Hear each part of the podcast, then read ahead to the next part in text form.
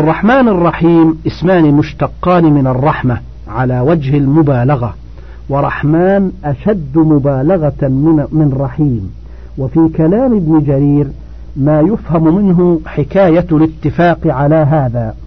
وفي تفسير بعض السلف ما يدل على ذلك كما تقدم في الأثر عن عيسى عليه السلام أنه قال والرحمن رحمن الدنيا والآخرة والرحيم رحيم الآخرة. زعم بعضهم أنه غير مشتق إذ لو كان كذلك لاتصل بذكر المرحوم وقد قال وكان بالمؤمنين رحيما وحكى ابن الأنباري في الزاهر عن المبرد أن الرحمن اسم عبراني ليس بعربي. وقال أبو, أبو إسحاق الزجاج في معاني القرآن وقال أحمد بن يحيى الرحيم عربي والرحمن عربي فلهذا جمع بينهما. قال أبو إسحاق وهذا القول مرغوب عنه وقال القرطبي والدليل على أنه مشتق. ما أخرجه الترمذي وصححه عن عبد الرحمن بن عوف رضي الله عنه أنه سمع رسول الله صلى الله عليه وسلم يقول قال الله تعالى أنا الرحمن خلقت الرحم وشققت لها اسما من اسمي فمن وصلها وصلته ومن قطعها قطعته. قال وهذا نص في الاشتقاق فلا معنى للمخالفة والشقاق. قال وإنكار العرب لاسم الرحمن لجهلهم بالله وبما وجب له. قال القرطبي ثم قيل هما بمعنى واحد كندمان ونديم قاله أبو, أبو عبيد وقيل ليس بناء فعلان كفعيل فإن فعلان لا يقع إلا على مبالغة الفعل. نحو قولك رجل غضبان للرجل الممتلئ غضبا وفعيل قد يكون بمعنى الفاعل والمفعول. قال أبو علي الفارسي الرحمن اسم عام في جميع أنواع الرحمة يختص به الله تعالى والرحيم إنما هو من جهة المؤمنين. قال الله تعالى وكان بالمؤمنين رحيما وقال ابن عباس هما اسمان رقيقان أحدهما أرق من الآخر أي أكثر رحمة. ثم حكى عن الخطاب وغيره أنهم استشكلوا هذه الصفة وقالوا لعله أرفق كما في الحديث. إن الله رفيق يحب الرفق في, في الأمر كله وأنه يعطي على الرفق ما لا يعطي على العنف. وقال ابن المبارك الرحمن إذا سئل أعطى والرحيم إذا لم يسأل يغضب. وهذا كما جاء في الحديث الذي رواه الترمذي وابن ماجة من حديث أبي صالح الفارسي الخوزي عن أبي هريرة رضي الله عنه قال قال رسول الله صلى الله عليه وسلم من لم يسأل الله يغضب يغضب عليه. من لم يسأل الله يغضب عليه. وقال بعض الشعراء الله يغضب إن تركت سؤاله وبني آدم حين يسأل يغضب. وقال ابن جرير حدثنا السري ابن يحيى التميمي حدثنا عثمان بن زفر سمعت العزرمي يقول الرحمن الرحيم. قال الرحمن لجميع الخلق الرحيم.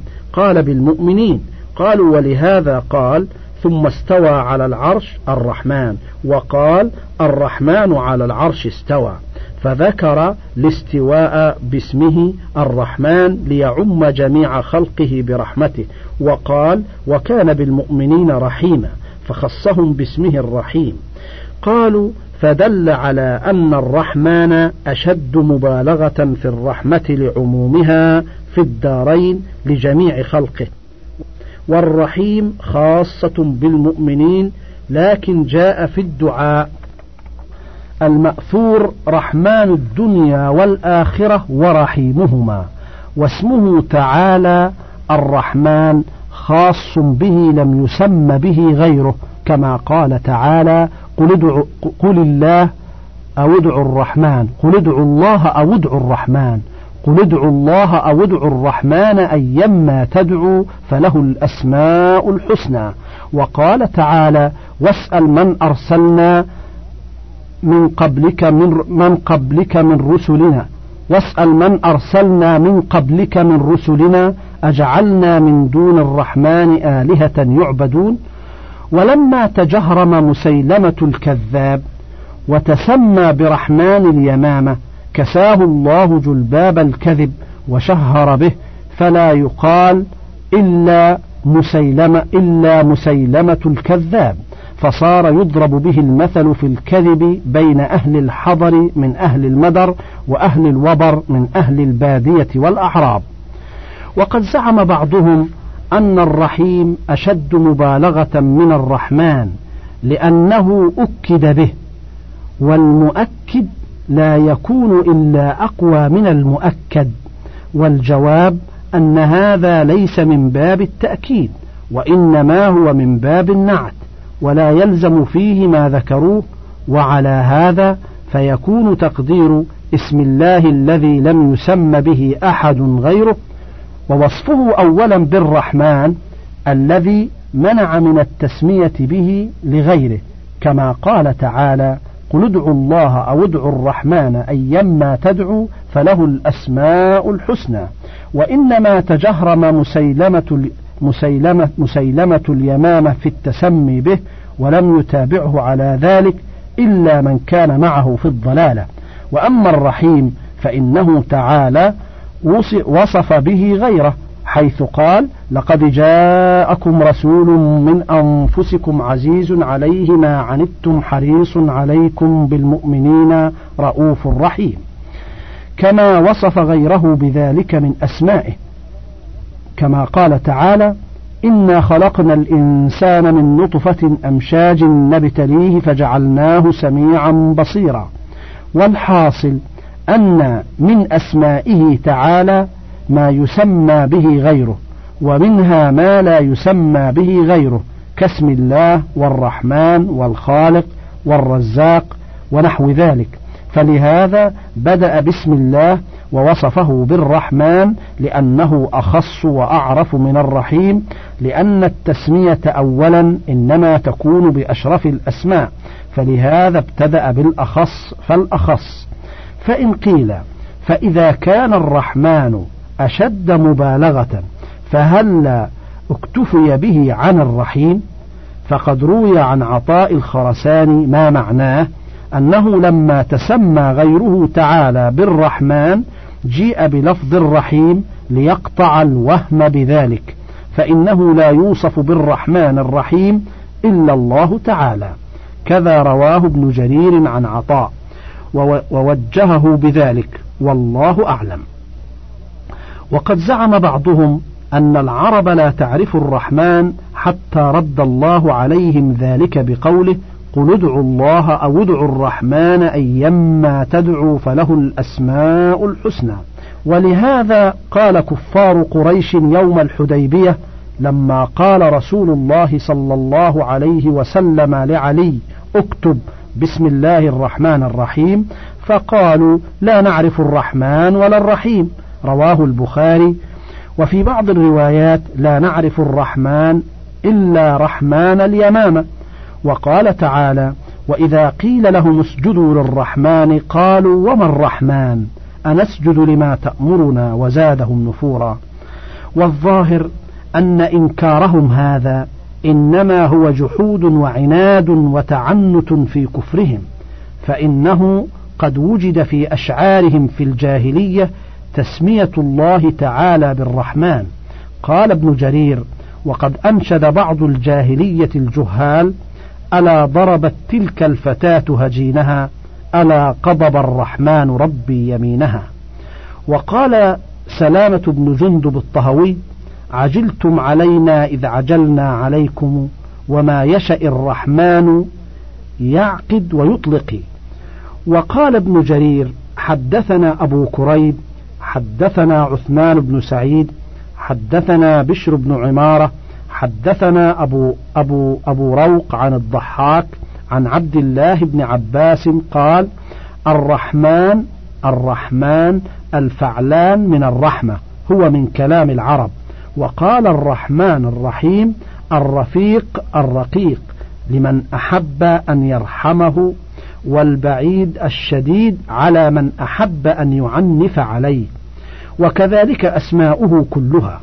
وقال ابن جرير أيضا حدثنا محمد بن بشار حدثنا حماد بن مسعدة عن عوف عن الحسن قال الرحمن اسم ممنوع. وقال ابن أبي حاتم حدثنا أبو سعيد يحيى ابن سعيد القطان حدثنا زيد بن الحباب حدثني أبو الأشهب عن الحسن قال الرحمن اسم لا يستطيع الناس أن ينتحلوه تسمى به تبارك وتعالى. وقد جاء في حديث أم سلمة أن رسول الله صلى الله عليه وسلم كان يقطع قراءته حرفا حرفا. بسم الله الرحمن الرحيم. الحمد لله رب العالمين. الرحمن الرحيم. مالك يوم الدين. فقرأ بعضهم كذلك وهم طائفة ومنهم من وصلها بقوله الحمد, الحمد لله رب العالمين وكسرت الميم لالتقاء الساكنين وهم الجمهور.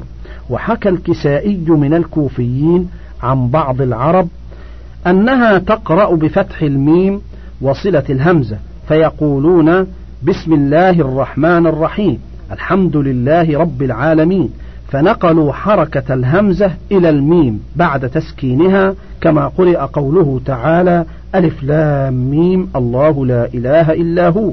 قال ابن عطية ولم ترد هذه قراءة عن أحد فيما علمت. الحمد لله رب العالمين.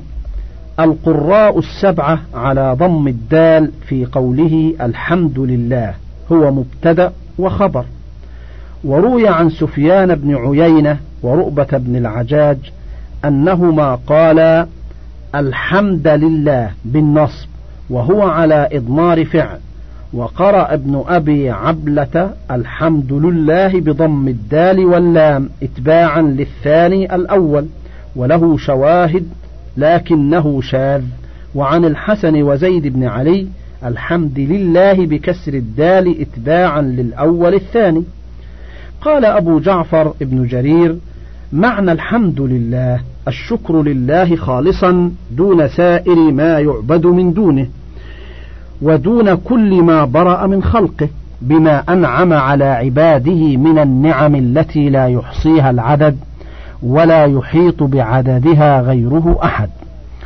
في تصحيح الآلات لطاعته وتمكين جوارح أجسام المكلفين لأداء فرائضه مع ما بسط لهم في دنياهم من الرزق وغذاهم به من نعيم العيش من غير استحقاق منهم ذلك عليه ومع ما نبههم عليه ودعاهم إليه من الأسباب المؤدية إلى دوام الخلود في دار المقام في النعيم المقيم.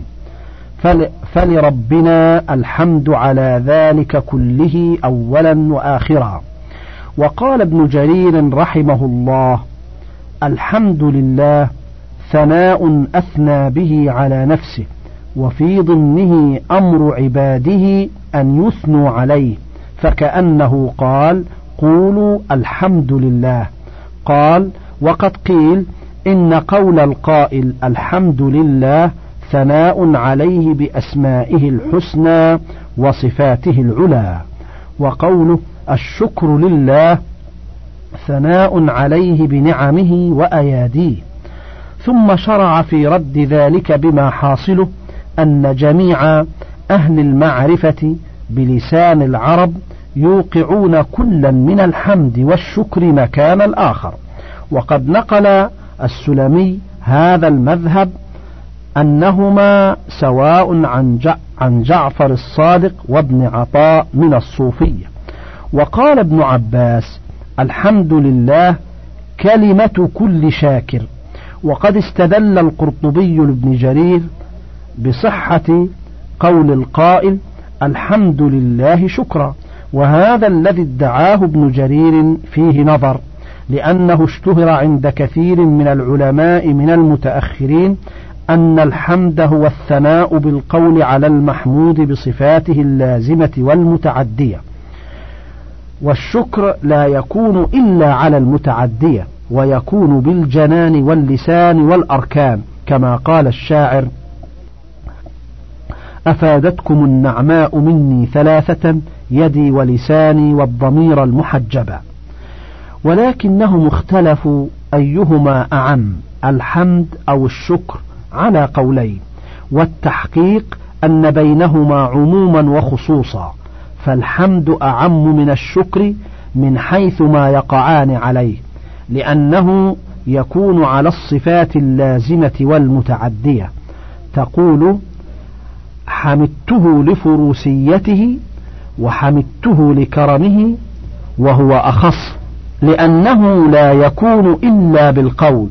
والشكر أعم من حيث ما يقعان عليه لأنه يكون بالقول والفعل والنية كما تقدم وهو أخص لأنه لا يكون إلا على الصفات المتعدية لا يقال شكرته لفروسيته وتقول شكرته على كرمه وإحسانه إلي هذا حاصل ما حرره بعض المتأخرين والله أعلم. وقال أبو نصر إسماعيل بن حماد الجوهري الحمد نقيض الذم تقول حمدت الرجل أحمده حمدا ومحمدة فهو حميد ومحمود والتحميد أبلغ من الحمد والحمد أعم من الشكر وقال في الشكر هو الثناء على المحسن بما أولاه من المعروف يقال شكرته وشكرت له وباللام أفصح. وأما المدح فهو أعم من الحمد لأنه يكون للحي وللميت وللجماد أيضا كما يمدح الطعام والمكان ونحو ذلك. ويكون قبل الإحسان وبعده وعلى الصفات المتعدية واللازمة أيضا فهو أعم. ذكر أقوال السلف في الحمد. قال ابن أبي حاتم حدثنا أبو معمر القطيعي حدثنا حفص عن حجاج عن ابن أبي مليكة عن ابن عباس رضي الله عنهما قال قال عمر رضي الله عنه قد علمنا سبحان الله ولا إله إلا الله فما الحمد لله. فقال علي كلمة رضيها الله لنفسه. ورواه غير أبي معمر عن حفص فقال قال عمر لعلي وأصحابه عنده لا إله إلا الله وسبحان الله والله أكبر قد عرفناها فما الحمد لله. قال علي كلمة أحبها الله تعالى لنفسه ورضيها لنفسه وأحب أن تقال. وقال علي بن زيد بن جدعان عن يوسف عن يوسف ابن مهران قال ابن عباس الحمد لله كلمة الشكر.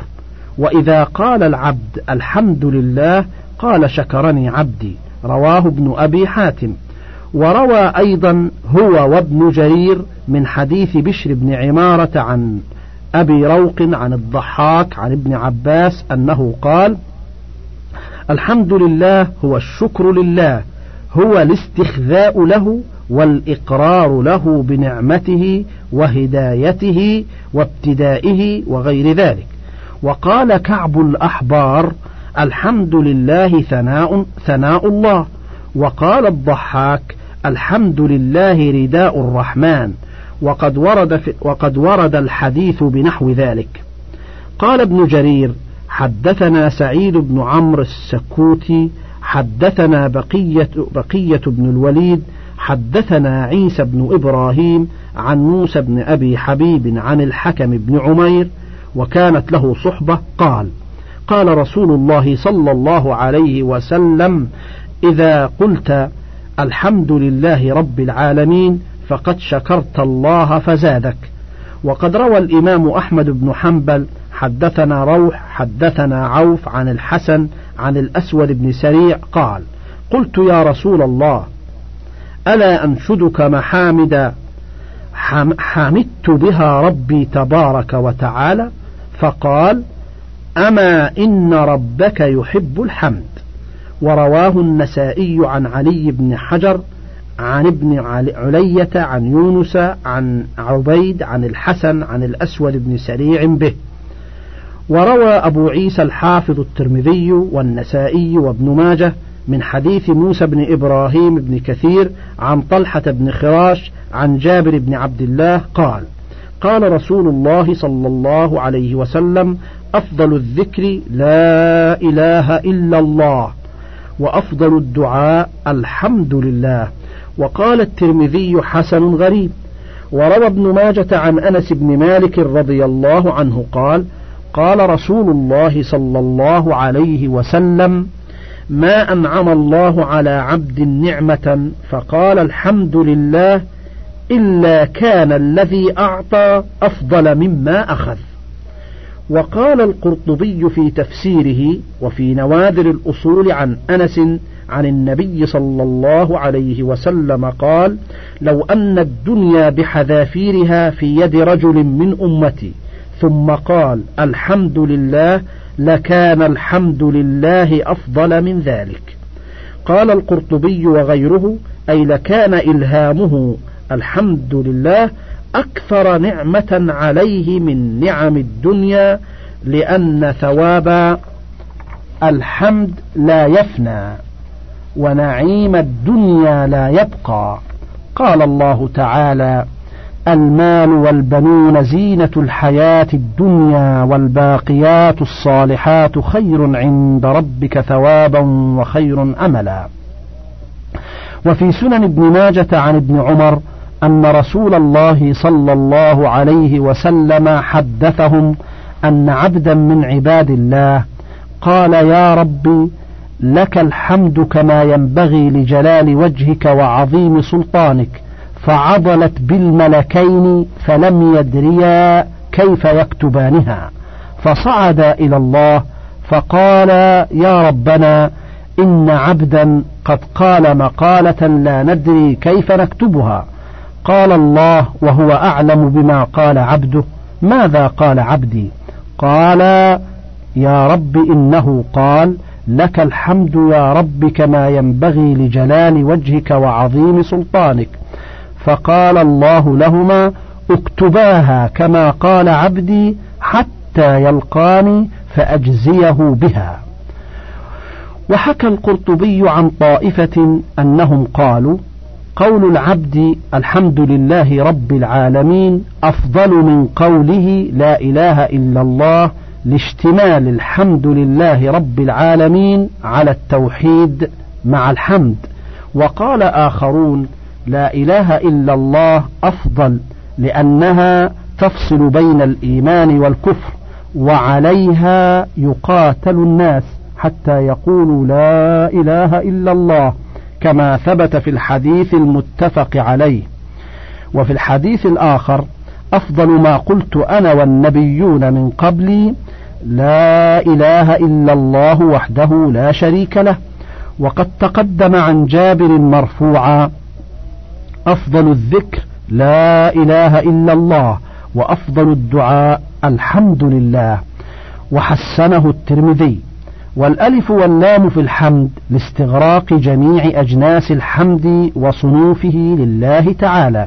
كما جاء في الحديث اللهم لك الحمد كله ولك الملك كله وبيدك الخير كله وإليك يرجع الأمر كله. الحديث. والرب هو المالك المتصرف ويطلق في اللغة على السيد وعلى المتصرف للإصلاح وكل ذلك صحيح في حق الله تعالى ولا يستعمل الرب لغير الله. بل بالإضافة تقول رب الدار رب كذا وأما الرب فلا يقال إلا لله عز وجل. وقد قيل إنه الاسم الأعظم. والعالمين جمع عالم وهو كل موجود سوى الله عز وجل. والعالم جمع لا واحد له من لفظه والعوالم أصناف المخلوقات في السماوات وفي البر والبحر. وكل قرن منها وجيل يسمى وكل قرن منها وجيل يسمى عالما أيضا. قال بشر بن عمارة عن أبي روق عن الضحاك عن ابن عباس الحمد لله رب العالمين الحمد لله الذي له الخلق كل الخلق كله السماوات والأرض وما فيهن وما بينهن مما نعلم ومما لا نعلم. وفي رواية سعيد بن جبير وعكرمة عن ابن عباس رب الجن والإنس. وكذلك قال سعيد بن جبير ومجاهد وابن جريج وروي عن علي نحوه. قال ابن أبي حاتم بإسناده لا يعتمد عليه واستدل القرطبي لهذا القول بقوله تعالى ليكون للعالمين نذيرا وهم الجن والإنس. قال الفراء وأبو عبيد العالم عبارة عما يعقل وهم الإنس والجن والملائكة والشياطين ولا يقال للبهائم عالم وعن زيد بن سلم وأبي محيص العالم كل ما له روح ترفرف وقال قتادة رب العالمين كل صنف عالم وقال الحافظ ابن عساكر في ترجمة مروان بن محمد وهو أحد خلفاء بني أمية وهو يعرف بالجعد ويلقب بالحمار أنه قال خلق الله سبعة عشر ألف عالم أهل السماوات وأهل الأرض عالم واحد وسائرهم لا يعلمهم إلا الله عز وجل. وقال أبو جعفر الرازي عن الربيع بن أنس عن أبي العالية في قوله تعالى رب العالمين قال الإنس عالم والجن عالم وما سوى ذلك ثمانية عشر ألف أو أربعة عشر ألف عالم عالم وهو يشك الملائكة على الأرض وللأرض أربع زوايا في كل زاوية ثلاثة آلاف عالم وخمسمائة عالم خلقهم الله لعبادته رواه ابن جرير وابن أبي حاتم. وهذا كلام غريب يحتاج مثله إلى دليل صحيح. وقال ابن أبي حاتم حدثنا أبي حدثنا هشام بن خالد حدثنا الوليد بن مسلم حدثنا الفرات يعني ابن الوليد عن معتب بن سمي عن سبيع يعني الحميري في قوله تعالى رب العالمين قال العالمين ألف أمة. فستمائة في البحر وأربعمائة في البر وحكي مثله عن سعيد بن المسيب. وقد روي نحو هذا مرفوعا كما قال الحافظ أبو يعلى أحمد بن علي بن المثنى في مسنده. حدثنا محمد بن المثنى حدثنا عبيد بن واقد القيسي أبو عباد حدثني محمد بن عيسى بن كيسان حدثنا محمد بن المنكدر عن جابر بن عبد الله قال قل الجراد في سنة من سني عمر التي ولي فيها فسأل عنه فلم يخبر بشيء فاغتم لذلك. فأرسل راكبا يضرب إلى اليمن وآخر إلى الشام وآخر إلى العراق يسأل هل رؤي من الجراد شيء أم لا؟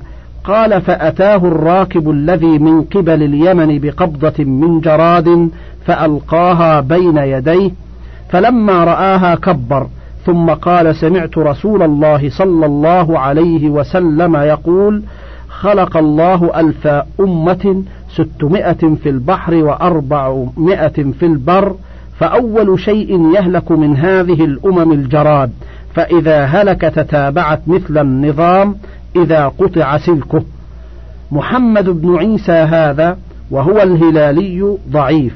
وحكى البغوي عن سعيد بن المسيب أنه قال لله ألف عالم ستمائة في البحر وأربعمائة في البر وقال وهب بن منبه لله ثمانية عشر ألف عالم الدنيا عالم منها وقال مقاتل العوالم ثمانون ألفا.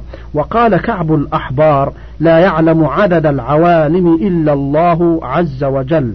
نقله كله البغوي. وحكى القرطبي عن أبي سعيد الخدري أنه قال إن لله أربعين ألف عالم الدنيا من مشرقها إلى مغربها عالم واحد منها. وقال الزجاج العالم كل ما خلق الله في الدنيا والآخرة. قال القرطبي وهذا هو الصحيح أنه شامل لكل العالمين. كقوله قال فرعون وما رب العالمين. قال رب السماوات والأرض وما بينهما إن كنتم موقنين. والعالم مشتق من العلامة. قلت لأنه علم دال على وجود خالقه وصانعه ووحدانيته كما قال ابن المعتز فيا عجبا كيف يعصى الإله أم كيف يجحده الجاحد؟ وفي كل شيء له آية تدل على أنه واحد. وقوله تعالى الرحمن الرحيم تقد وقوله تعالى الرحمن الرحيم تقدم الكلام عليه في البسملة. بما أغنى عن الإعادة قال القرطبي إنما وصف نفسه بالرحمن الرحيم بعد قوله رب العالمين ليكون من باب قرن الترغيب بعد الترهيب. كما قال تعالى نبئ عبادي أني أنا الغفور الرحيم وأن عذابي هو العذاب الأليم. من فضلك تابع بقية المادة.